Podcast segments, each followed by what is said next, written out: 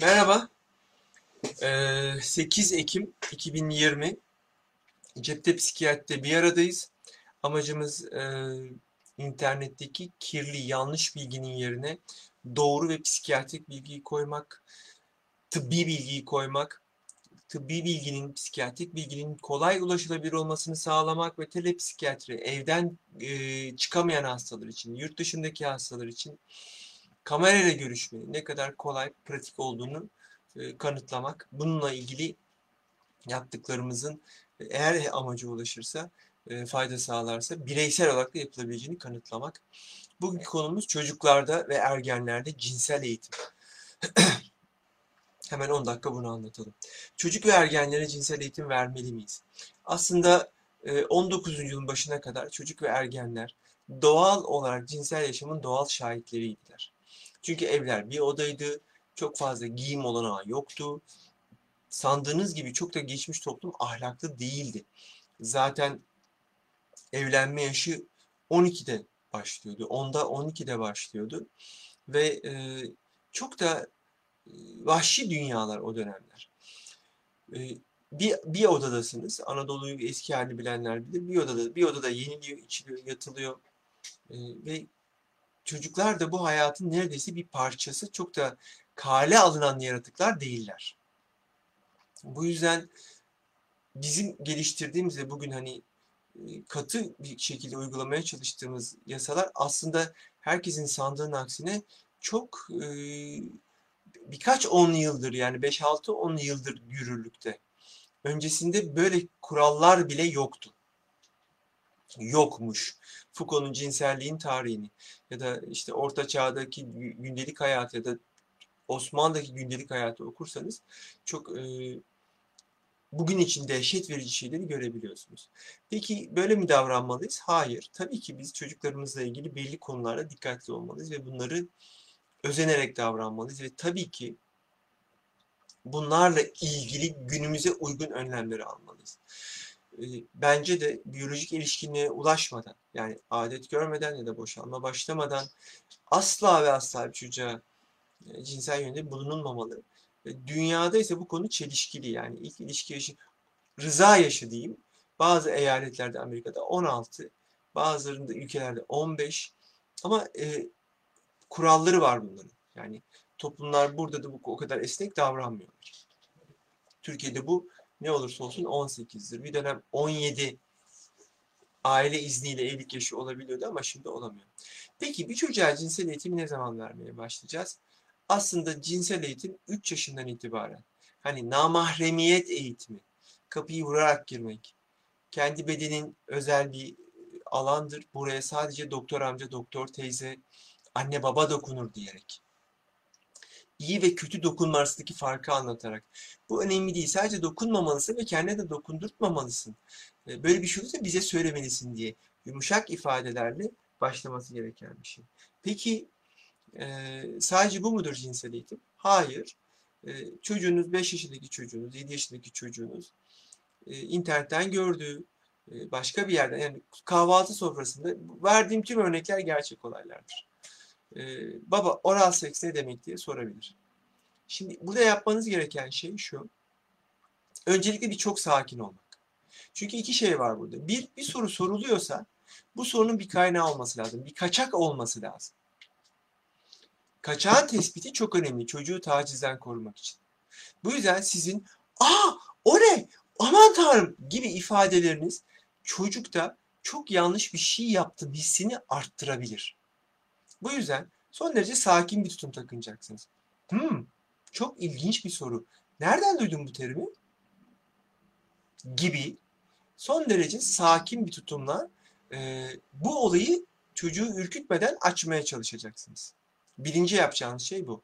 İkincisi bir çocuk bir soruyu soruyorsa ya bununla ilgili bir bilgi almıştır ya da buna hazırdır bu bilgiyi almaya. Yani bu soru böyle değil de daha masum bir soru olabilirdi. Anne ben nasıl doğdum olabilirdi. E, bu da çok e, sık karşılaştığımız bir soru. Bunun yanıtı nasıl vereceğimizi konuşacağız.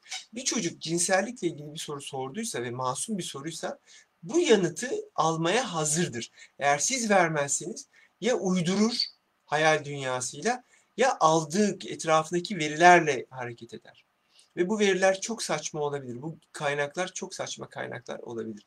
Benim kuşağımın ana cinsel eğitim kaynağı porno dergiler ya da üç film birden oynayan sinemalar. Son derece saçma bir şey bu. Ama günümüzdeki e, bilgi kaynağı ne? İnternet. İnternette de son derece saçma kaynaklar var. Çünkü aklı başında olanın yayında olması, internette olması çok zor. Doğru bilginin yayılması çok zor. Bu nedenle e, doğru bilgiyi vermek önemli. Bu konuda e, birkaç iyi kitap var, hepsini değil. Anne Bu Ne adında bir kitap var. Anne Bu Ne.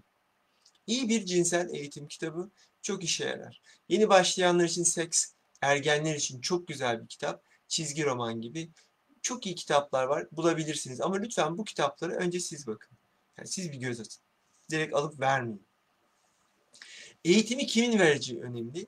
8-12 yaşa kadar bunun 8 yaşa kadar bunun anne baba olmasında çok büyük fayda var. Belki de çok yakın gördüğü teyze abla da olabilir ama e, sağlık personeli değil. 8-12 yaşından sonra e, kızlar için anne, erkekler için baba ya da sağlık personeli olabilir. Sağlık personelinin hem cinsi olması çocuğu rahatlatabilir. Daha iyi, daha az utanarak davranabilir. 12-14 yaşından sonra bunun ya hemcins olan anne baba ya da mutlaka ve mutlaka sağlık personeli olması lazım diye düşünüyorum. Peki e, ne anlatacağız ve nasıl e, nasıl anlatacağız? Dan önemli konu ne? Ne anlatmayacağımız önemli. Bunu da üçe ayırmak istiyorum. 8 yaşın altı tamamen çocuk ve soyut kavramları yok. Böyle kabul edilecek. Bu insanlara örneğin adet kanamasını küçük 7 yaşındaki kızınıza anlatırken içimde yumurta oluyor sonra o çürüyüp düşüyor filan derseniz ve bir hafta önce de kurban bayramında e, bir hayvan kesilip kanamadan öldüğü söylendiyse sizin kanamadan öleceğinizi düşünebilir. Bu yüzden yani fantastik düşünür çocuklar. Bu yüzden çocuklara bunları böyle anlatmamak gerekiyor. Yani e, evet bizim içimizde de küçük bir yumurta olur. O yumurta e, tutunamazsa pıt diye kanar. O da bize bir lekelenme yapar. Çamaşırımız kirlenmesin diye bize bunları kullanıyoruz. Evet o gördüğün kan lekesi bir kan lekesi ama öldürücü değil. Parmağın kesildiğinde olduğu gibi basit bir kan lekesi. Asla canımızı yakmıyor gibi anlatılması lazım.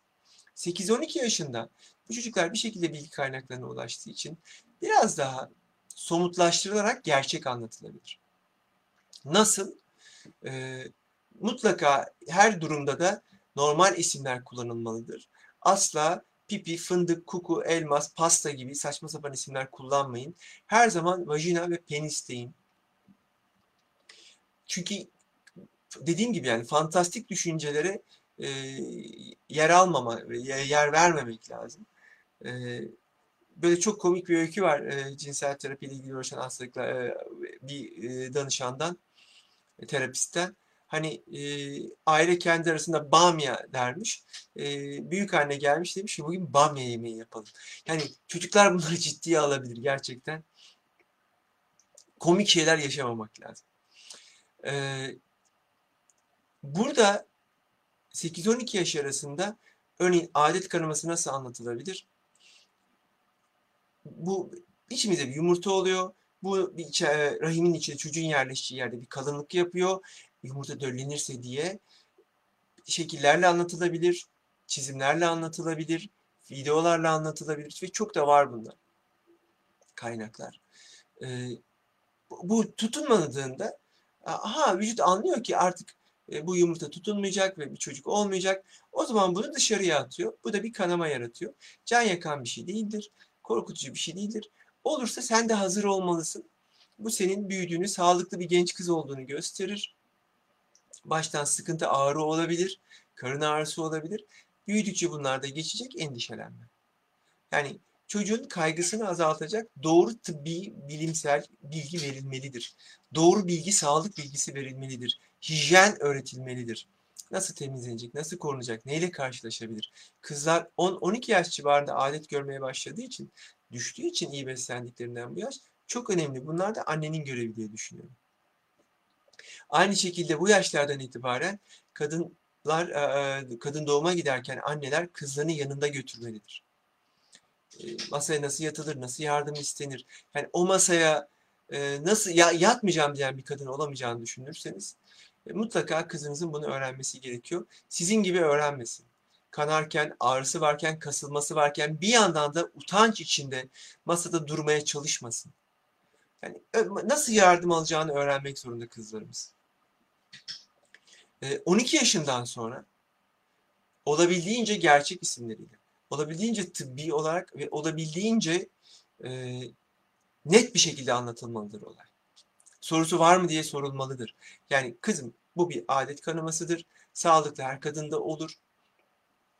Sperm yumurtayı döllemezse e, rahim içinde hormon oluşmadığı için yeni e, çocuğu büyütecek hormonlar oluşmadığı için o tabaka, o et tabakası, o doku tabakası kurur dökülür ve kanama olur. Bu can yakan bir şey değildir. Normaldir ama hijyen olarak buna dikkat etmelisin. Bu dönemde e, önden arkaya silinmeye dikkat etmelisin. Bu dönemlerde e, daha fazla enfeksiyon açık olacağını bilmelisin vesaire vesaire. Bunun gibi hijyen eğitimleri verilmelidir. Yoksa e, çocuklar bunları kendileri alıyorlar 12 yaş sonrasında. Zaten alıyorlar yani. İnternet bu konuda soruyorlar. Kızlar soruyor.com'a girin. Sorulara bir bakın yani. E, bu yüzden e, sizden de daha çok biliyorlar ve size anlatabilirler bunları. Olabildiğince doğruyu sorun. Netameli konuları nasıl konuşacağız? Eşcinsellik gibi, 18 yaş altı ilişki gibi, erkek arkadaşıyla bir sınır koyması gerektiği gibi açıkça konuşacağız. İma etmeyeceğiz. Şimdi o şeyi yapmayın demeyeceğiz. Biz öğreneceğiz o zaman bunu önce çalışıp. Yani bu da çok önemli bir konu.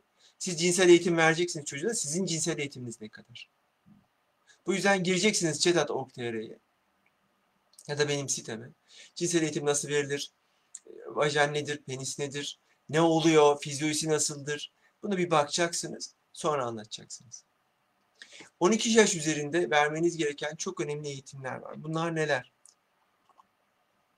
Öncelikle sağlıklı cinselliğin ne olduğu. Bunun bir yaşı olduğu. 15 yaşından önce böyle bir şey hayal bile etmemesi gerekti. 18 yaşından önce bunun bir yasak olduğu, e, bunun e, çok ağır yasal sonuçları olabileceği, erkek çocuklar için özellikle. E, çok ciddi hastalıklar kapabilecekleri, korunmalarının gerektiği, korunmanın herkesin kendi sorumluluğu olduğu. AIDS'in dünyada en hızlı genç arasında yayıldığı ülke olarak korunmayı, prezervatifi, korunma yöntemlerini çok hızlı öğretmeliyiz. Batı dünyasında öğrenci hamilelikleri çok büyük bir sorundur. Bunu mutlaka öğretmeliyiz. Erkek çocuklarımızın yani Türkiye'de HPV, human papillon virüsünün kadınlarda inanılmaz oranlarda yüksek. %70'ler gibi, %60'lar gibi. Bunun mutlaka korunarak ilişkiyle enlenebileceğini kızlarımıza anlatmalıyız. Hepatit aşısı, gardasit aşısı gibi aşıları olması gerektiğini söylemeliyiz. Erkek çocuklarımıza e, prezervatifle ilgili mutlaka bilgi vermeli, nasıl kullanacağını öğretmeliyiz. Bunu kullanmadığında başının çok büyük derde gireceğini, çok ağır sonuçları yaşayabileceğini, tek bir ilişkide bile çok ağır, tüm hayatın bir hepatit C olmanın, tüm eğitim hayatını, e, tüm e, yaşamını inanılmaz ölçüde zora sokabileceğini, ömrünün yarısını kısaltabileceğini anlatmalıyız. Bu işin sadece bir oyun flört değil, ağır sorumlulukları olabileceğini göstermeliyiz. Gerekirse buradaki kondilon fotoğraflarını, hastalık fotoğraflarını, sihirli fotoğraflarını koyarak göstererek göstermeliyiz. Bu korkutma mı? Bir parça korkutma. Ee, teşvik etmeme. Sınır koyarak, yaş sınırları koyarak ve bunları koyarak öğretmeliyiz. Ta, erkek çocuklarımıza şiddet kullanmaması gerektiğini, e, laf atmanın, yani hepsi senin mi anam demenin taciz olduğunu, dokunarak senin manam demenin nitelikli cinsel saldırı olduğunu ve 6 yıldan başladığını anlatmalıyız. Kız arkadaşının poposuna vurmasının ya da kız arkadaşının e, gizlice fotoğrafını çekmeye çalışmanın ağır bir suç olduğunu anlatmalıyız. Bunların normal olduğunu düşünebilir çünkü çocuğumuz. Bunun bir şaka olduğunu düşünebilir ama yasa öyle düşünmüyor. Ve 15 yaşın üzerinde de bunların üçte birini yatmak zorunda. Bu yüzden cinsel eğitim sınırlar, yasal sınırlar, biyolojik sınırlar inanılmaz önemli.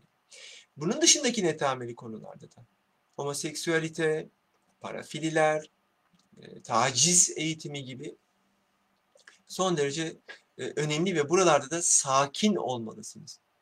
Son derece sakin konuşmalısınız. Ben e, katılmıyorum, bu konu bana uygun gelmiyor ama böyle böyle olduğunu düşünüyorum demelisiniz. Durun bir araştıralım demelisiniz. Bu konuda kadın doğumcu ya da kadın doğum hemşiresi ablam vardı, onunla bir konuşsana demelisiniz.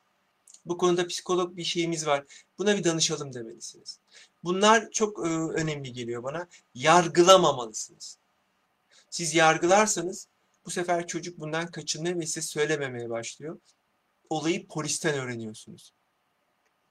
Bu son derece önemli bir konu. Taciz çok yaygın bir şey olduğu için taciz eğitimi vermelisiniz. Taciz eğitimi nedir? Taciz eğitimi kabaca şudur.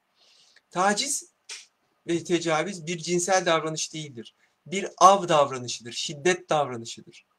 Tacizci genellikle bu konuda profesyoneldir ve kurbanını sessiz olduğu için seçer. Minibüste yanına oturur ve sıkıştırır. Ona doğru gittiğinde kız eğer çekilirse av avcı davranışı başlamış oluyor. O çekildikçe sessiz kaldıkça daha cüretkar davranır. Yapılması gereken şudur. Kızım, oğlum, kalabalık bir yerdeysen ve yaşamsal riskin yoksa, böyle bir durumda yüksek sesle uyar. Ayağınızı çeker misiniz? Lütfen ses çıkar. Al çantayı kafasına vur. Ses çıkar. Eğitimi vermelisiniz. Bu senin kabahatin değil. Bu tacizcinin kabahati. Suç bu. Sen burada mağdursun. Sen, sana yüklenecek hiçbir şey yok dememiz gerekiyor. Bu olduktan sonra ikinci sıkıntı şu. Eğer tacize uğradığın yerde yalnızsan, eğer e, hayatın tehlikedeyse olabildiğince uyumlu davranmaya çalış, kaçabilecek fırsat kolla, yardım alabilecek, arayabilecek fırsat kolla ama senin canın bizim için her şeyden değerli ve yine bu senin suçun değil. Lütfen e, hızlı bir şekilde bize ulaş ve anlat. Yani delil olabilecek şeyleri saklayarak, e, örnekleri saklayarak, duş almadan olabildiğince size gelebilmeli ve siz e, yanında olacağınızı bilmeli. Bakın e, pek çok internete girdiğinizde görebilirsiniz. Antisosyal kızı çalışıyor. Facebook'tan, Instagram'dan ve onu yakalıyor bir yerden. Nereden yakalıyor? İşte e, bir şekilde ikna ediyor. Yazışıyorlar. Kız bunun taleplerini kabul etmeyince diyor ki yazışmaları ve çıktığımızı babana gösterin. E, ne yapacağım? İşte öpüşeceğiz. Öpüştüğümüzü söylerim diyor. E, peki ne yapmam gerekiyor? Sevişeceğiz. Seviştiğimi söylerim diyor. Ve diyor ki bu sefer iki kişiyle olacak. Yani bunun adı, teknik adı randevulu tecavüz. Ve burada korkutulan e, kızı korkutma nesnesine kendi anne babası. Babana söylerimle korkutuluyorlar. Kıza eğer biz şu güveni verebilirsek, yazıştım diye seninle e, babamla beni korkutacağını sanıyorsan, babam benim yanımda olacaktır. Seni mahveder, dedirtebilecek güveni kızımıza verebiliyorsak, o tacizi orada durdurabiliriz. Ama kızımız bizden korkarak, o tacizciye doğru gidiyorsa burada bizim de payımız var. Bu yüzden çocuklarımızla o kanalları daha iyi kurmalıyız. Çocuklarımızla o bağı daha iyi kurmalıyız. Yanlarında olduğumuzu bilmeli. Katılmıyorum sana. Bu yaptığın doğru değil ama tabii ki seni savunacağım kısmını bilmeliler. Bu anlamda çocuklarımıza sahip çıkmalıyız. Yoksa özellikle genç kızlar çok daha meraklılar, çok daha kendilerinden yaşlarından yaşça büyük olanlara meraklılar ve çok daha büyük hata yapıyorlar. Bunlar bence çok önemli konular. Tekrar tekrar konuşmalıyız. Gerekse de konuşuruz. Hemen sorulara geçiyorum. Yarın ne zaman psikiyatrik yardım almalıyızı konuşacağız. Neden? Çünkü Cumartesi günü Dünya Ruh Sağlığı Günü 10 Ekim. Bu, bu çok önemli bir ayrım olduğundan dolayı konuşmak istiyorum. Nebile Hanım e, sorunlarından tamamen kurtulan var mı? Genel olarak iletmiş bunu. E, çok fazla var Nebile Hanım. Çok fazla tamamen iyileşen var. E, yoksa toplum mahvolurdu.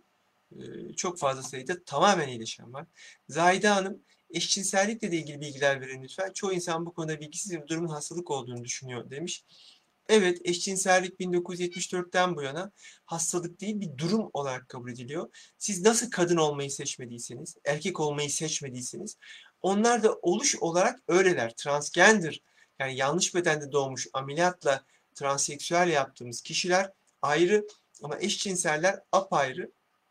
Kendi cinsinden hoşlanıyorlar. Benim eşcinsel danışanlarımın hiçbiri çocukların eşcinsel olmasını istemez. Çünkü heteroseksüel bir dünyada homoseksüel olarak yaşamak çok zor hocam diyorlar. Haklılar da. Kimsenin istediği ve tercih ettiği bir durum değil bu. Öyleler onlar yani. Yargılanacak da bir şey yok. Burada önemli olan seksist tutum. Yani ister eşcinsel olsun ister e, heteroseksüel olsun. E, bunu ön plana çıkarmak bence makul değil. E, Betül Hanım çocuğu kaç yaşına kadar anne baba yıkamalı? Olabildiğince hızlı bırakılmalı. Olabildiğince bu 8 yaş civarından sonra e, yapabildiğini gördüğünüz hiçbir şey çocuğun siz yapmayın. Buna bardağına su doldurmak, her şey dahil buna. E, yarı yarıya bırakırsınız. Hani saçını sen yıkamaya başla, bedeni sen sabunla. Yapabildiğini gördüğünüz anda bırakın. E, namahremiyet anlamında baba yıkamasa yani belli bir yaştan sonra iyi olur diye düşünüyorum. Yani 8-9 yaşta yani latent dönemin sonu. Ercan Bey kız çocuğa anne erkek çocuğa baba mı eğitim vermeli? Tek ebeveynlerde nasıl olmalı?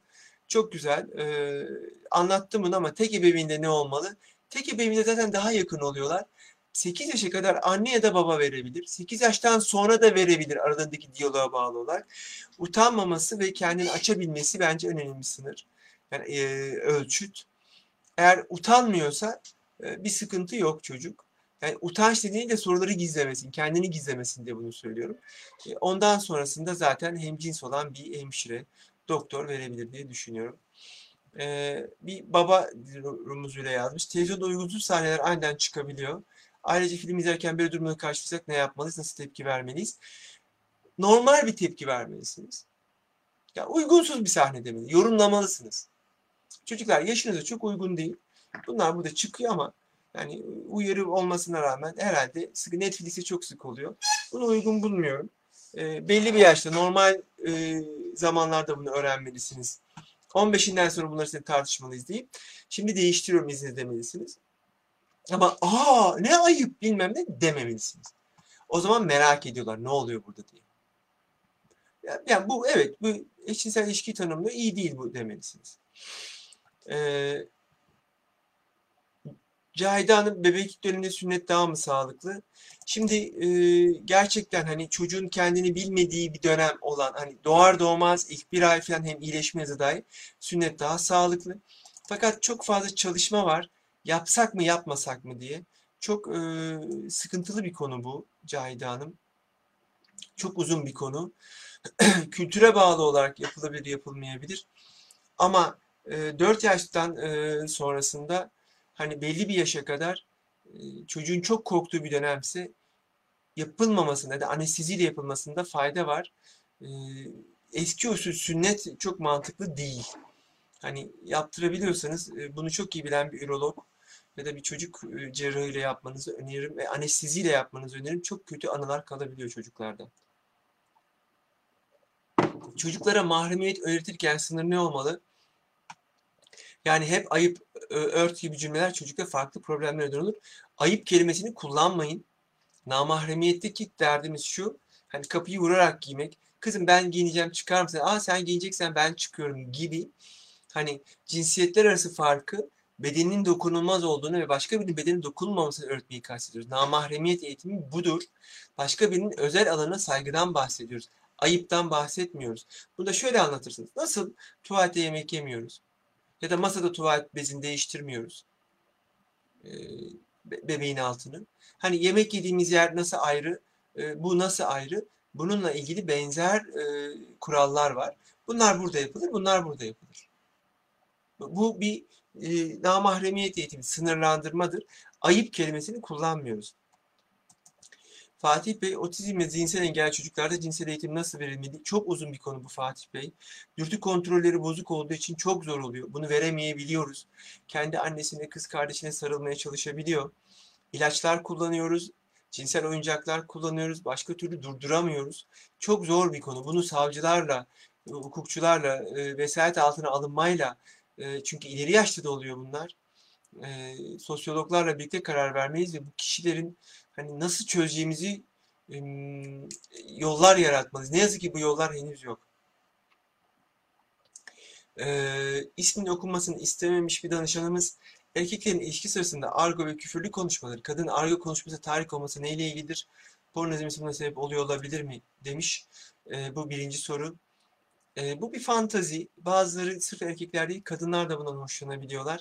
Uygunsa yapın, değilse yapmayın size ve söyleyin bunu açıkça ifade edin, ima etmeyin. Yapabileceğinizi yapın. Yapamayacağınız kısmı yapmayın. Bu konuda da kontrat yapın, konuşun. E, pornoda sitelerindeki abuk sabuk videolar ilgili fikriniz? Yengesine saldırırken, kuzenine e, taciz ederken çocuk pornosu gibi bir konular sapkınlar teşvik değil midir? Bunları izlemek bu konuda eğitim almak gibi değil midir? Bir kere çocuk pornosu zaten bizim ülkemizde suçtur. Pedofili tüm dünyada neredeyse suçtur. Bu, bu konu dışı yani bu, zaten varsa da hemen ihbar edin. Ama onun dışındaki enses vesaire carçut gibi bir sürü şey haklısınız e, normalize ediyor ve hoşumuza gitmiyor. Fakat e, ne yazık ki biz bu, bu kararları verecek konumda değiliz. Bu sitelerin sunucuları Türkiye'de değil. Sosyologlarla, savcılarla bunu konuşmamız lazım. Ama biz var olan, çocuklarımıza ulaşan bu kanallarla nasıl mücadele edebileceğimizi konuşuyoruz şu an. Ha, benim bu konuda ahlaki yargıda bulunmam o siteleri kapatmıyor. Ben sadece bunlarla nasıl baş edeceğimize dair e, hileleri sizinle konuşmaya çalışıyorum. İpuçlarını konuşmaya çalışıyorum. Semra Hanım e, din diyor. E, ben panteistim. 7 yaşındaki kızıma dinmiyorsun. Nasıl anlatacağımı bilemiyorum. Panteist tüm dinlere saygılı gibi anlamında mı? E, Good Place diye bir diziyi izlerken öbür dünya mevzusundan biraz bahsettik. Çok yuvarlak anlattım. Ne yapmam gerektiğini bilmiyorum demiş. Ben çocuklarıma soyut kavramları oturana kadar Tanrı'yı çok sevecen bir baba gibi anlattım bizi çok seviyor, bir sürü yiyecek veriyor, bir sürü şey veriyor dedim. Cenneti de böyle bir oyun yeri gibi her şeyin olduğu çok keyifli bir yer olarak anlattım. Cehennemi de bir sıkılma köşesi olarak anlattım. Arada cam var, cennette eğlenceleri izliyorsun ama sen gidemiyorsun, sıkılıyorsun. Çünkü hata yapmışsın. Sıkılma köşesi gibi bizim evdeki. Ama cezan bitince gidebilirsin gibi. Asla yanıyor bilmem ne. Böyle şeyler söylüyorlar baba dediklerinde de. Niçin bizi çok seven bir şey yaksın dedim. Yani Tanrı sevgisini vermeye çalıştım. 15 yaşından sonra zaten kendi yollarını onlar buluyorlar. Soyut kavramlar gelişiyor. Doğru, doğru bir şekilde anlatmaya çalışıyorsunuz. Sevdirmeye çalışıyorsunuz. Çalışmanızı öneririm. Ee, Ali Bey psikos hastasıyım. Bu hastalık ders çalışmayı etkiler mi? Unutkanlık yapar mı? Zeka etkiler mi demiş. Etkiler. Hem ilaçlarımız hem hastalık ciddi anlamda e, kognitif sorunlar yaratır. Bunu doktorunuzla konuşun. Bunu en az yapan ilaçların verilmesi lazım. Gerekirse dikkat arttırıcı ilaçların verilmesi lazım. Gülay Hanım şöyle bir çelişki var demiş. Genç kız yolda geliyor ve yaşlı adamlar bakıyor. Laf atıyor. Kız evine bile gelmeye korkuyor. Bu kız ne yapmalı? Bağırsa rezil olacağım korkusu var. Susa rahatsız oluyor. Bağırsa rezil olacağım korkusunu kaldırmalı işte Gülay Hanım. Yani bu lafı atan, yaşından başından utan koca herifsin demeli. Yani suç duyurusunda bulunmalı. Ee, ses kaydını videoya alıp işte bu adamlar laf atıyor demeli. Hani batıdaki Me Too ben de kampanyası gibi yapmalıyız. Öbür türlü sokağa çıkmaktan korkar hale geliyoruz. Tam da bu zaten yani. Tam da bu. Ee, yani sokağa çıkmaktan korkar hale geliyoruz. O insanlar bu hadlerini bilmeliler yani. Hakkı Bey e, bir çocuk cerrahıdır kendisi. Çok da iyi bir çocuk cerrahıdır. İki ay altı sünnetler çok mantık değil. Ancak sonrasında yapmakta sakınca yok. Tabii ki aile isteğiyle hiçbir sünnet zorunlu değildir demiş. Çok teşekkür ediyorum katkınız için. Sevgili kardeşim. Ee, Tülay Hanım merhaba hocam. Uzaktan eğitimde oğlumu adapte yapamıyorum. Kesinlikle dersin başına oturmak istemiyor. Bunun için pedagoga götürmeli miyim? Pedagog diye bir meslek yok. 1972'den beri pedagog yetişmiyor. Öğretmenler ve rehber öğretmenler pedagojik formasyon alıyorlar. Pedagoga en yakın meslek bu. Psikologlar, klinik psikologlar ve çocuk psikiyatristleri var. Bunlardan birine götürebilirsiniz. Öncelikle rehber öğretmeninize danışın, aile hekimine danışın. Eğer buradaki e, eksiklikler normalse bir eksiklik yoksa ve buradan çözüm alamıyorsanız dikkat arttırıcı ya da bağımlılık engelleyici yöntemler olabilir. Psikolog arkadaşlarımızdan ya da çocuk psikiyatrisi arkadaşlarımızdan davranışsal bağımlılık adına genellikle bu tip çocuklar anlattığınız gibi çocuklar Tülay Hanım ekran bağımlısı davranışsal bağımlılık için Somebody, Kültekin hocamızın geliştirdiği işte Yeşilay'la şunla bunla bir e, eğitim programı var. 12 basamak ya da 16 basamak ya da 20 basamak tam hatırlayamıyorum şimdi. Çok işe yarayabiliyor. Mesela Balıkesir'de bunu uygulayan 4 arkadaşımız var. Birlikte çalıştığımız e, rehberlikten dan, e, pedagojik danışmanlığa geçmiş insanlar. Psikolog var içlerinde, rehber öğretmen var. Son derece iyi sonuçlar alıyorlar. E, bu tip yardımlar alınabilir diye düşünüyorum Tülay. E, son derece önemli bir konuydu. Yine 10 dakika kadar geçtik ama bu konunun önemi nedeniyle vurgulamak istedim. Yarın da nasıl, ne zaman yardım alacağımızı, nasıl yardım alacağımızın tekrar altını çizeceğiz. Sorularınız, katkılarınız olursa çok sevinirim. Bu, bu konunun faydalı olabilecek kişiler olursa lütfen iletiniz. Kendi sayfalarınıza paylaşırsanız çok sevinirim. YouTube kanalınıza üye olursanız çok sevinirim. Paylaşacağım da YouTube kanal linkimi sayfadan. Soru ve katkılarınız için çok çok teşekkür ediyorum. Zaman ayırdığınız için çok çok teşekkür ederim. E, yarın saat 6'da görüşmek üzere. İyi akşamlar diyorum.